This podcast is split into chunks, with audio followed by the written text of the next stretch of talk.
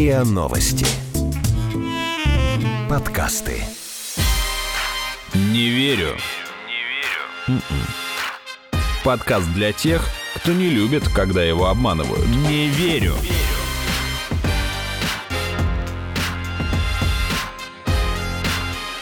Не верю. Здравствуйте, это подкаст «Не верю», где каждую неделю вместе с экспертами мы обсуждаем самые интересные фейки, мифы, мистификации и заблуждения. Меня зовут Артем Буфтяк, мои соведущие Наташа Шашина, Всем привет. Игорь Кривицкий Готовьтесь к ликбезу. и сегодняшний эксперт Виктор Ерофеев, писатель, литературовед, теле- и радиоведущий и автор подкаста «Заговор классиков». Здравствуйте, Виктор Владимирович. Здравствуйте, привет всем. Для слушателей скажем, что это вторая часть нашего эпизода. Нашего о- разговора. Нашего, да, великосветского диалога о поэтах и мифах У меня этих... клавесин заиграл и монокль выпал. Напомним, что в предыдущем эпизоде мы рассказывали о фейках, связанных с Пушкиным, Лермонтовым. Например, о том, что Пушкин был чернокожим, о том, что Пушкин хорошо учился в лицее, и, например, про то, что Лермонтов на самом деле убил снайпер по приказу Николая Первого. Да, Дантес был в Керасе. Да, и вообще о том, Не что. Пушкин... Вообще не по-пацански, а еще о том, что Пушкин был декабристом, о том, что у него из-за этого с императором были очень жесткие, если говорить великосветски, то разногласия. И вообще, на самом деле, плотненько так прошлись по ключевым мифам о поэтах Золотого века. Да. Предлагаю начать с самого, мне кажется, абсурдного. Это то, что есть роковые 37 лет. Чтобы понимали слушатели, насколько этот миф э, был популярен, что Высоцкий, у него есть строчки. Под эту цифру Пушкин подгадал себе дуэль, а Маяковский лег виском на дуло. А То есть это говорит... как-то проскочили. Да, ну то есть это говорит о том, что об этом задумывались э, и там сто лет назад, и 200, и, И подмечали, наоборот, и подмечали, да, какой-то судьбоносный возраст. Почему-то говорят, что именно этот рубеж не могут переступить наши поэты. Великие. Да, что большинство известных поэтов именно тогда Как вы думаете, вот э, есть у этого хоть какая-то подоплека, что ли? Почему 37 Логика. лет? Почему в это верят? Ну, вот прям 37, это, наверное, миф. Но то, что где-то 37 кончается вот первая, так сказать,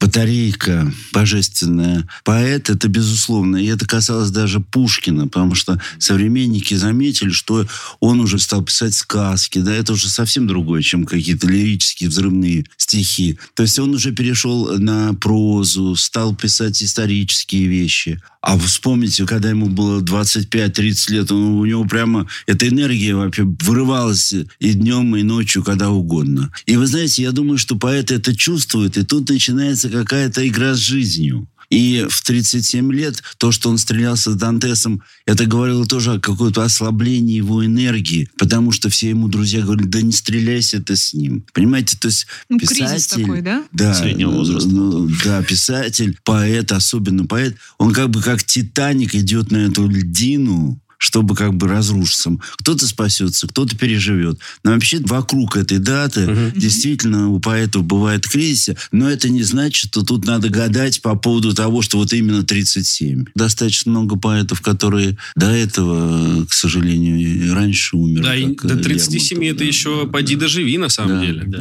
Это надо просто сказать, что где-то около 40, если вы абсолютно правы, случаются кризисы, особенно энергетического такого характера. У писателей, наоборот, идет разгон куда-то к 60 годам. А у поэтов вот здесь, потому что поэт, он все-таки откликается прежде всего эмоционально на какие-то очень важные для него личностные моменты. Понимаете? Писатель там думает про историю, про политику, про все, что угодно. А поэт, он же реагирует на то, как на него посмотрела его возлюбленная Муза. муза. Ну, или есть, просто. Получается, Или просто. поэт с возрастом свой ресурс растачивает, в то время как писатель, наоборот, накапливает свой основной вот Ну, ресурс. Вы знаете, не будем создавать очередного мифа, Это но точно. договоримся о том, что действительно поэт бросается на амбразуру своих чувств. Когда как писатель, наоборот, посмотрите, молодой Достоевский, там, допустим, бедные люди, и бесы или братья Карамазовы, это же совершенно разные вещи.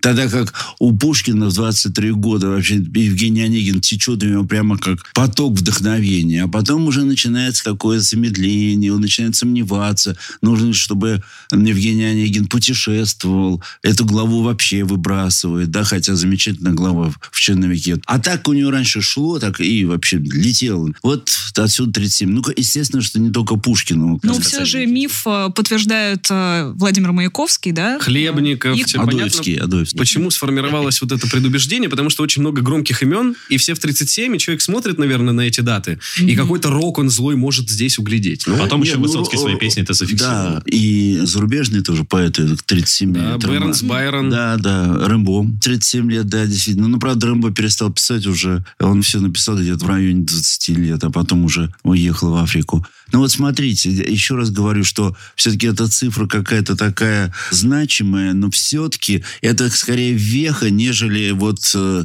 то, что вот 37 Закономерность. и все. Потом, посмотрите, Маяковский застрелился в 37, но дело в том, что у него там тоже было полно всяких социальных причин для этого, да. Если бы время развивалось иначе, вряд ли бы он стрелялся. Мы не говорим только про его музу, да, которая ему отказала. Кстати, я тоже видел. Я довольно много видел этих девушек вокруг Маяковского.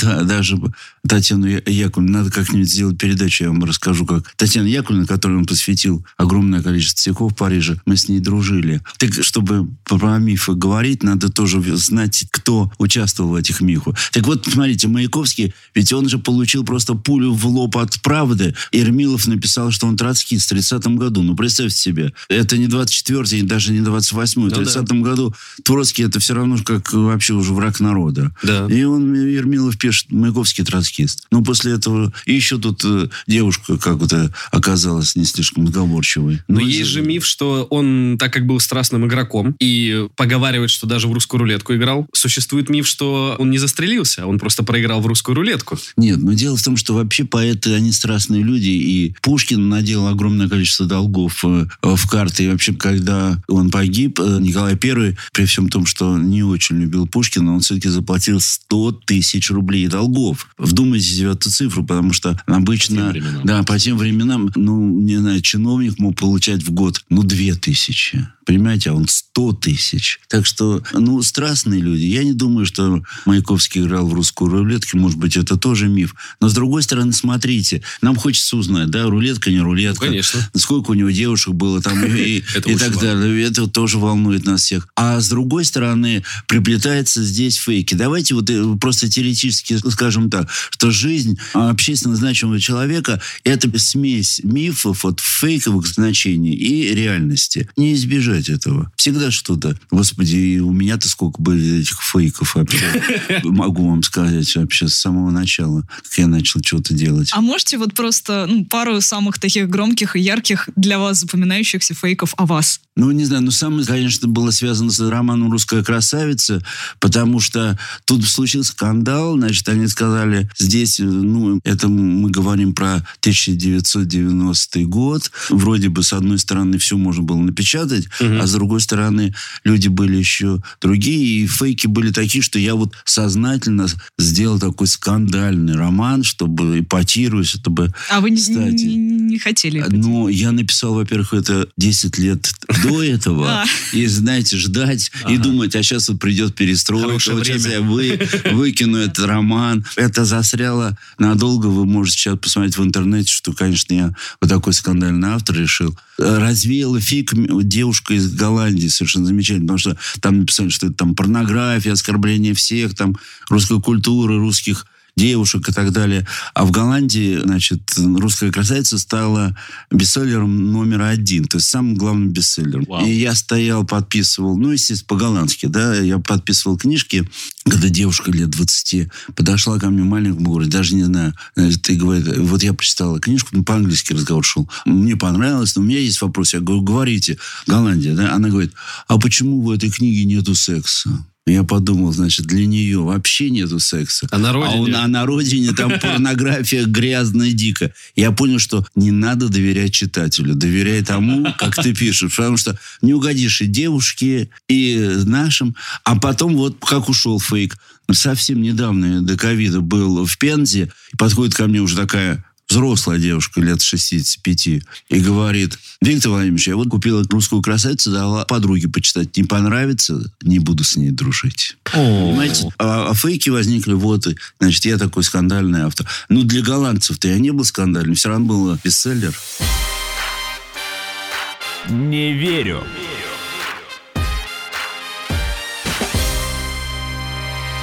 Так, ну давайте вернемся к мифам. И Э, переползем к веку серебряному уже. Да, то, что Ну. Есенин стал жертвой убийства. Но это, слушай, почему ты решил начать с конца жизни Есенина? Давай начнем Нет, с мифом, хорошо. который а- я скажу- и середине жизни Нет, кстати говоря, я, выступлю в поддержку А Артема, потому что... обычно связаны со, смертью, ну да. Да, очень интересно это на самом деле, потому что это не совсем даже фейк, который иногда освежается, скажем так, потому что в 2005, по-моему, году было даже такое, что племянница Есенина, а также исполнитель главной роли в сериале «Есенин» Сергей Безруков даже писали обращение к президенту с просьбой Расследовать? Еще раз, еще раз расследовать э, смерть Есенина, так Ох. сказать, его достать и изучить, не могло ли это быть не самоубийством. Перевалом Дятлова веет для меня как бы... Давайте коротко аналогия. пробежимся просто по мифам. Наиболее фантастическая версия это то, что его убили выстрелом из пистолета, завернули в ковер, хотели вынести из номера гостиницы через окно, тело не пролезло и, в общем, решили инсценировать повешение. Но это глупость, потому что если бы был выстрел, его так не скроешь, извините, это выстрел. Менее оригинально это то, что в другом месте его убили, а потом уже мертвым принесли, собственно, на территорию отеля. Или то, что его сначала избили, а потом уже истекающим подвесили к трубе. Ну, ни одна из этих теорий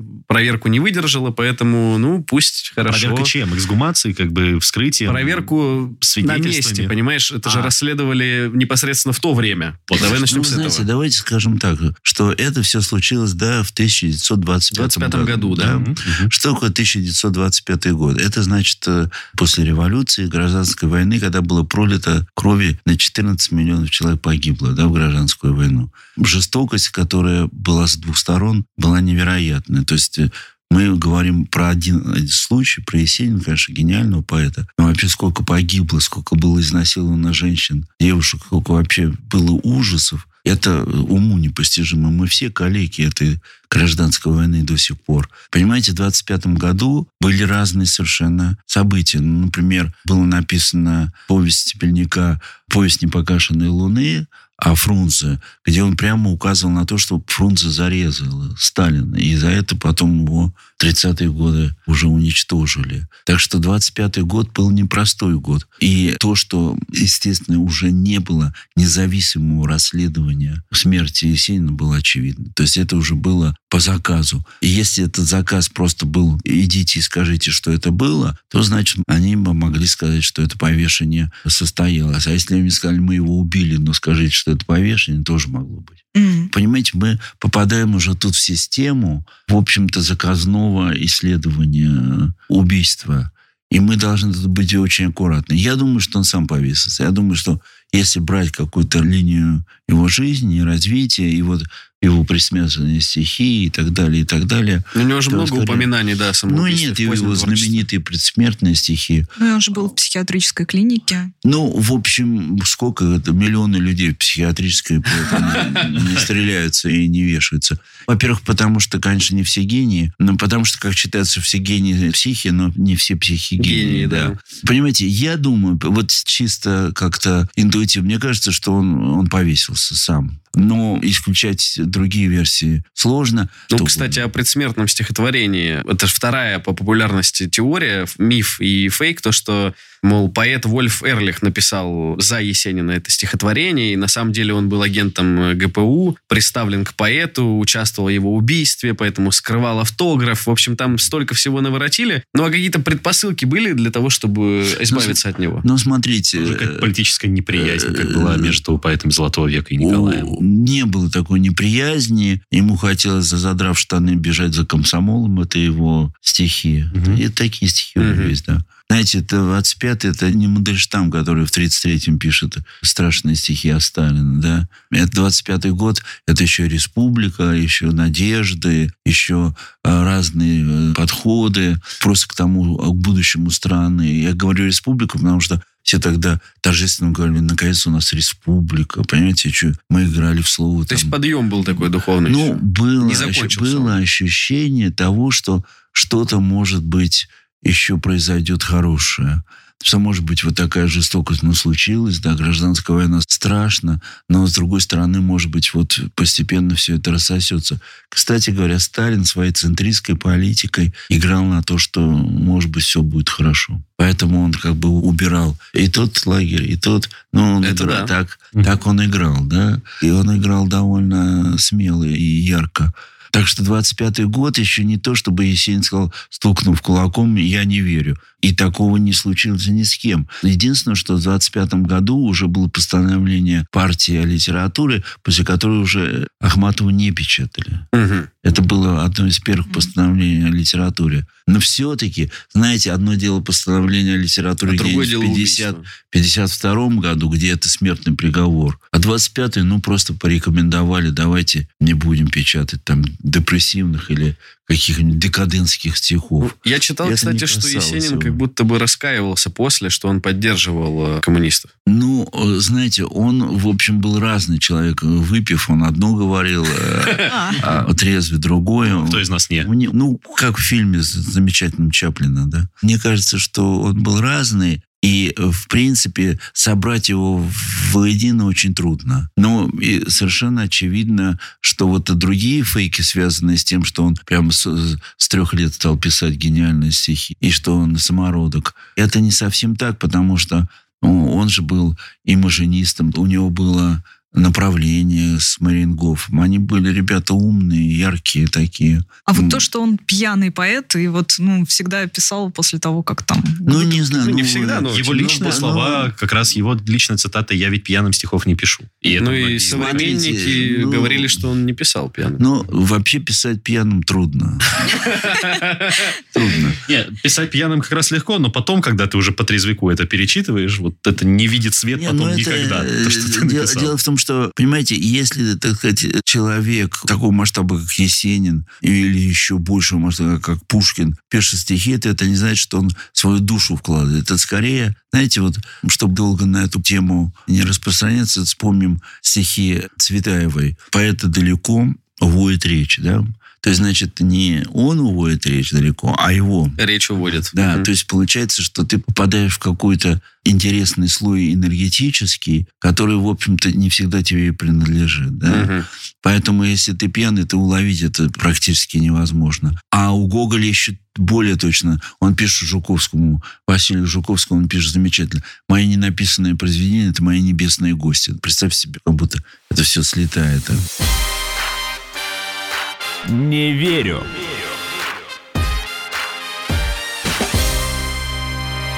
Ну вот вы сами сказали, что как раз-таки можно назвать мифом, что он был вот поэтом из деревни, писал прям с трех лет гениально, но а нет свидетельств того, что он сам создавал этот образ, что он простой рубаха-парень. Конечно. конечно. То есть Не, это ну, тот дело- миф, который... гуляка по всему Да-да-да, Смотри, миф, ну, который да, культивировал смотрите, он сам. Смотрите, вообще, когда человек становится общественно значимым, он начинает о себе создавать мифы, и некоторые мифы прирастают к нему. Я хорошо знал Белу Ахмадулину, и я видел, как эта маска вот такого неземного, так и немножко ахматовского образа к ней так приросла, что уже отодрать ее было невозможно. Она замечательно писала прекрасные стихи, но уже эта личность куда-то отошла в сторону, и это нельзя сказать, что это был фейк. Можно бы только было сказать, вот, вот надела маску, а она потом не снялась. Ну, как актриса в образе, Как, у, которая не у выходит из самой. Ахматовой. Ведь это Ну, даже у не самой настоящая фамилия. Ну да, у самой Ахматовой, особенно в ранние годы ее успеха, да, безусловно. Так просто имейте в виду, что здесь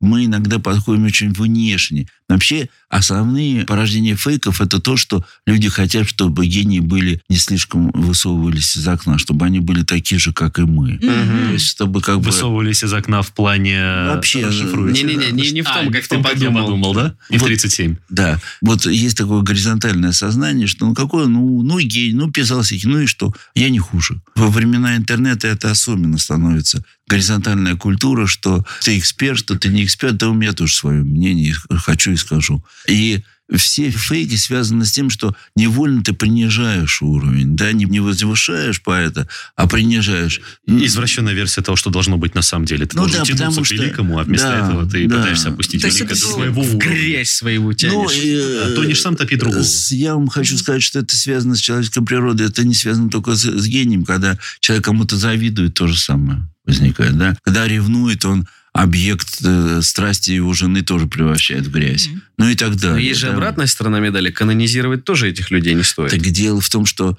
а, никто их не канонизирует, их канонизирует только то, что они гениальны. Только время. Конечно. А потом, когда не требуют поэтому к священной лире Аполлон, так Пушкин сам говорил, что он самый ничтожный. Да? Он- Он же Я как- царь, я раб, я Ну, червь, я я бог. просто сторонник другой идеи, что я бы не стал принижать поэта. Я, наоборот, идеализировал его бы уже до конца, потому что хочется тянуться к чему-то. Хочется думать, что эти люди были действительно лучше, чем Тяните- мы. Тянитесь к стихам лучше. Ну, Они согласен. Люди-то да. были... Люди были разные. Да, мягко говоря, да. И даже природа стихов была тоже не всегда высокая. Помните, когда бы вы знали, с какого ссора растут Мгм. стихи, ахматовские э, Да-да-да. строки.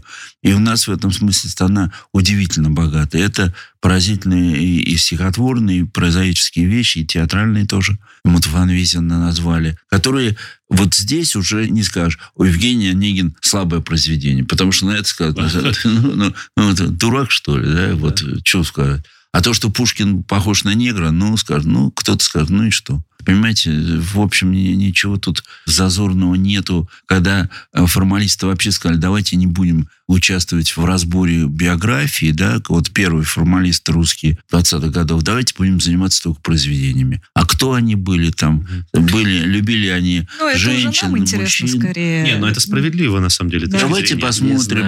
И был связан этот скандал, когда человек нарисовал вот эту картину типа творящего Пушкина, только ее везде запретили и не выставили, потому что в ее первой версии он ну, сидел там просто в ночной рубашке без штанов. То есть там не было ничего видно такого даже. Но Ну, как, дело- бы, де- как это Пушкин без штанов? Скандал. Но дело в том, что Вересаев, например, писал со слов э, современников, что иногда Пушкин посещал балы с прозрачными штанами, и что было все видно. И это у него было, вот Вересаев, возьмите Пушкин в жизни. Где это и где, скажем, пророк Пушкина, где он вообще докапывается прямо до самых глубин творчества. Ну, это, продолжая Артемину аналогию с интернетом, это переход на личности, самый банальный. Ты не Нет, можешь ну, человеку... просто дело в том, что тут эпатаж точно. Мгм. Тут эпатаж. Но, кстати говоря, эпатаж тоже бывает такой, который ты думаешь, ничего себе, какая дерзость. А иногда эпатаж это просто какой-то идиотизм. Не верю.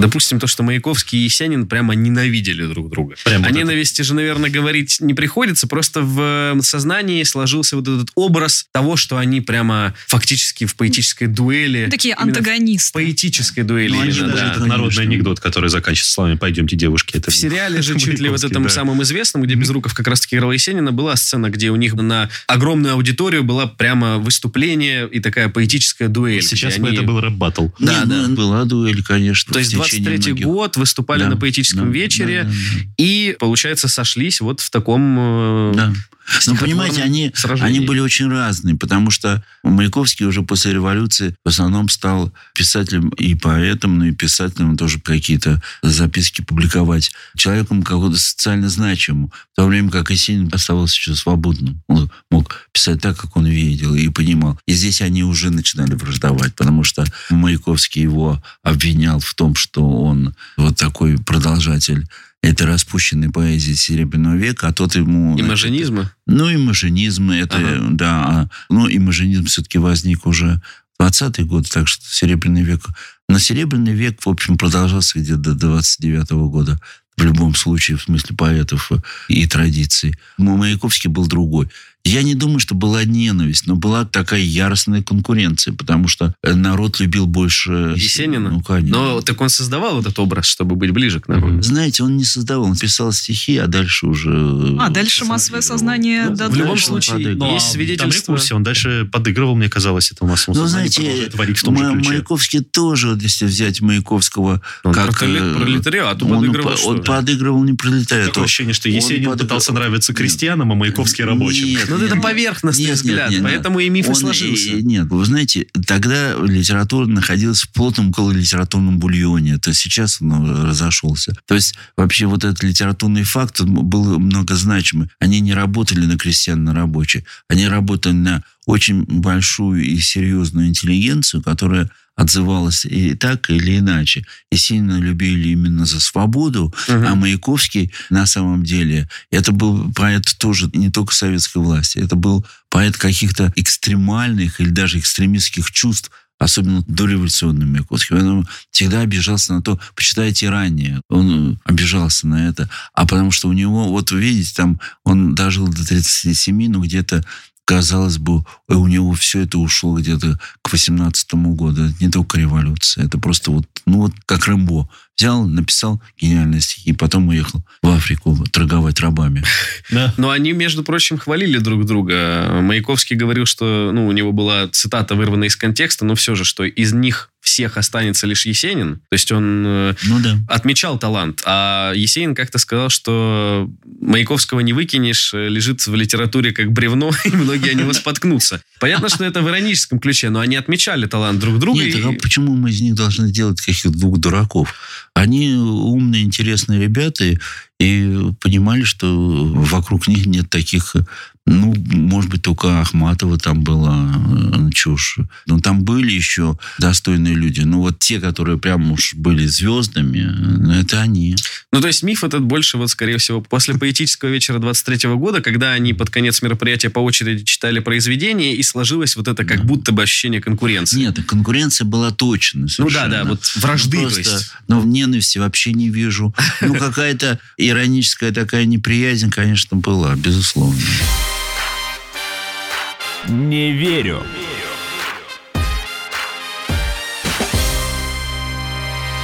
Ну и последние два мифа, которые я еще хотел включить, А быстро, вот да, вы пробежим. Как раз э, Виктор Владимирович сказал про Ахматова. Да, и вот тут Ахматова хотелось бы спросить, Да. э, ведь это же не настоящая фамилия, но Да, почему-то Но мало многие... того, что не настоящая. Да, это придуманный ею самой псевдоним. Но у многих сложился миф, что она чуть ли не потомок э, Последнего сказать, хана Золотой татарского Орды хана. Ахмата, да. Ну, Вы знаете, дело в том, что ее отец, он был журналистом. То есть он помимо какой-то своей еще другой профессии, он писал в одесские газеты. И когда, значит, э, Аня Горенко стала писать стихи, он сказал, не позорь меня своими стихами. А, вот она что? есть, Она сказала, ну, значит, э, мне не позорь мое имя, значит, я не буду использовать твое имя. И у нее материнской линии была прабабушка э, Ахматова. Да, да, да. И она не имела никакого отношения к Золотой Орде. А она была из татарской семьи, Мгм. такой служивых чиновников нормальных. Но дело в том, что Бродский э, совершенно гениально сказал, что выбор псевдонима сделал ее знаменитой, потому что там Анна Ахматова 5 букв А, которые выносят ее сразу на, на первое место. А, И вот надо сказать, мы действительно, это когда, ход. говорим, когда мы говорим Анна Ахматова, уже мы наполняем каким-то содержанием эти два слова. Когда представьте, что она была Горенко, или потом она, одно время она была Гумилева даже, когда Мгм. она вышла замуж. Аня, Кстати, Аня про- Гумилева все равно хуже, чем Анна Ахматова. Ну, прямо. Это Тем более- звучит, В да, общем, фонетически Очень же удачный сильно. миф, который Ну, она сама создала. Закончим давайте Как раз мифом про про домашнее да. насилие, да, то, что Николай Гумилев э, домашний тиран. Если прослеживать э, в творчестве Ахматовой, вот есть цитата, что «мне муж палач, а дом его тюрьма», или то, что «муж хлестал меня узорчатым вдвое сложенным ремнем», и сам Гумилев отмечал, что из-за подобного строк. рода да, строк сложилось впечатление в обществе, что он такой тиран, а на самом деле никаких свидетельств о том, что он проявлял какую-то жестокость к ней не было. И самое главное, что мужья у нее и ее мужчины менялись, но из ее А стихи творчества, да, это никуда не пропадало. То есть это был образ такой мученицы. Ой, ну тут сложно, да. Во-первых, это ремень так написан поэтически, что ясно совершенно, что это не тот ремень, которым стигают. Ну, это, конечно, метафоры и символы, и мне кажется, что просто Умилев, который довольно быстро потерял к ней интерес, и это было самой главной пощечиной. Ага. Вот. А остальные Да. трое... А остальные я не знаю. Про остальных я не знаю, потому что они очень разные были. Ну вот они А, разные, а стихи у нее при этом почти... Ну, я думаю, что некоторый вот такой мазохистский элемент есть в ее поэзии, но это еще не значит, что она была ма- мазохистка. В общем, А. возникает такой, если читать внимательно Ахматову, то этот момент есть, Мгм. ну, у других этого не было, это тоже было забавно. Вообще, в ней, конечно, очень серьезный эротизм есть. И не случайно Жданов, когда ругал тогда, помните, он сказал, что она и блудница, и монахиня одновременно. И надо сказать, что что-то он угадал. Другое дело, ну и что? Ну, блудница и монахиня. Зачем же по этому поводу из Союза писателей выгоняйся? Ну, Безнравственно. Ну, не знаю. То есть она, Я она думаю, что- сублимировала своим Я- я творчеством думаю- что-то Я думаю, что... э, да. Я думаю, что действительно э, к писателям надо аккуратнее относиться, потому что, прямо скажем, вот под занавес, конечно, почти все они выходят из, из-за границы обыденной морали, почти все, Достоевский, Толстой вообще, это кто угодно. Толстого говорят, что все извозчики у него в Ясной Поляне были похожи на него, то есть, значит, и дети его были. Достоевский там вообще, говорят, Катков отказался печатать главу из «Бесов», потому что она была абсолютно бедофильская. Ну и так далее. Ну, про Машу пятилетнюю. Ну, в общем, вы знаете, эти вещи, которые, как вам сказать, это не значит, что они не подлежат какому-то человеческому суду. Но просто вот эти выходы за рамки, они э, часто соответствуют каким-то творческим таким натурам. Это просто надо признать. Понимаете, у нас же как? У нас осуждение идет вперед вообще ра- размышлений. Мгм. Осуждение идет вперед Ну, осуждаю. Да, вот именно. Вот. Ну, Нельзя их мерить общим аршином. Давайте тогда про писателей. Я надеюсь, что Виктор Владимирович к нам еще раз придет, и мы уже поговорим И о про мифах Толстого, вокруг писателей. и да, про конечно, удочка закинута. Да. Ну а сегодня мы разобрали самые, наверное, популярные мифы о наших э, культовых поэтах. С нами был Виктор Владимирович Ерофеев, писатель, литературовед и автор подкаста «Заговор классиков», который мы все вам рекомендуем послушать. Наташа Шашина, Игорь Кривицкий, и услышимся в следующий раз. И Артем Буфтяк. И Артем Буфтяк каждую пятницу. Спасибо, Виктор Владимирович, было очень интересно. Спасибо. Вам спасибо. Спасибо.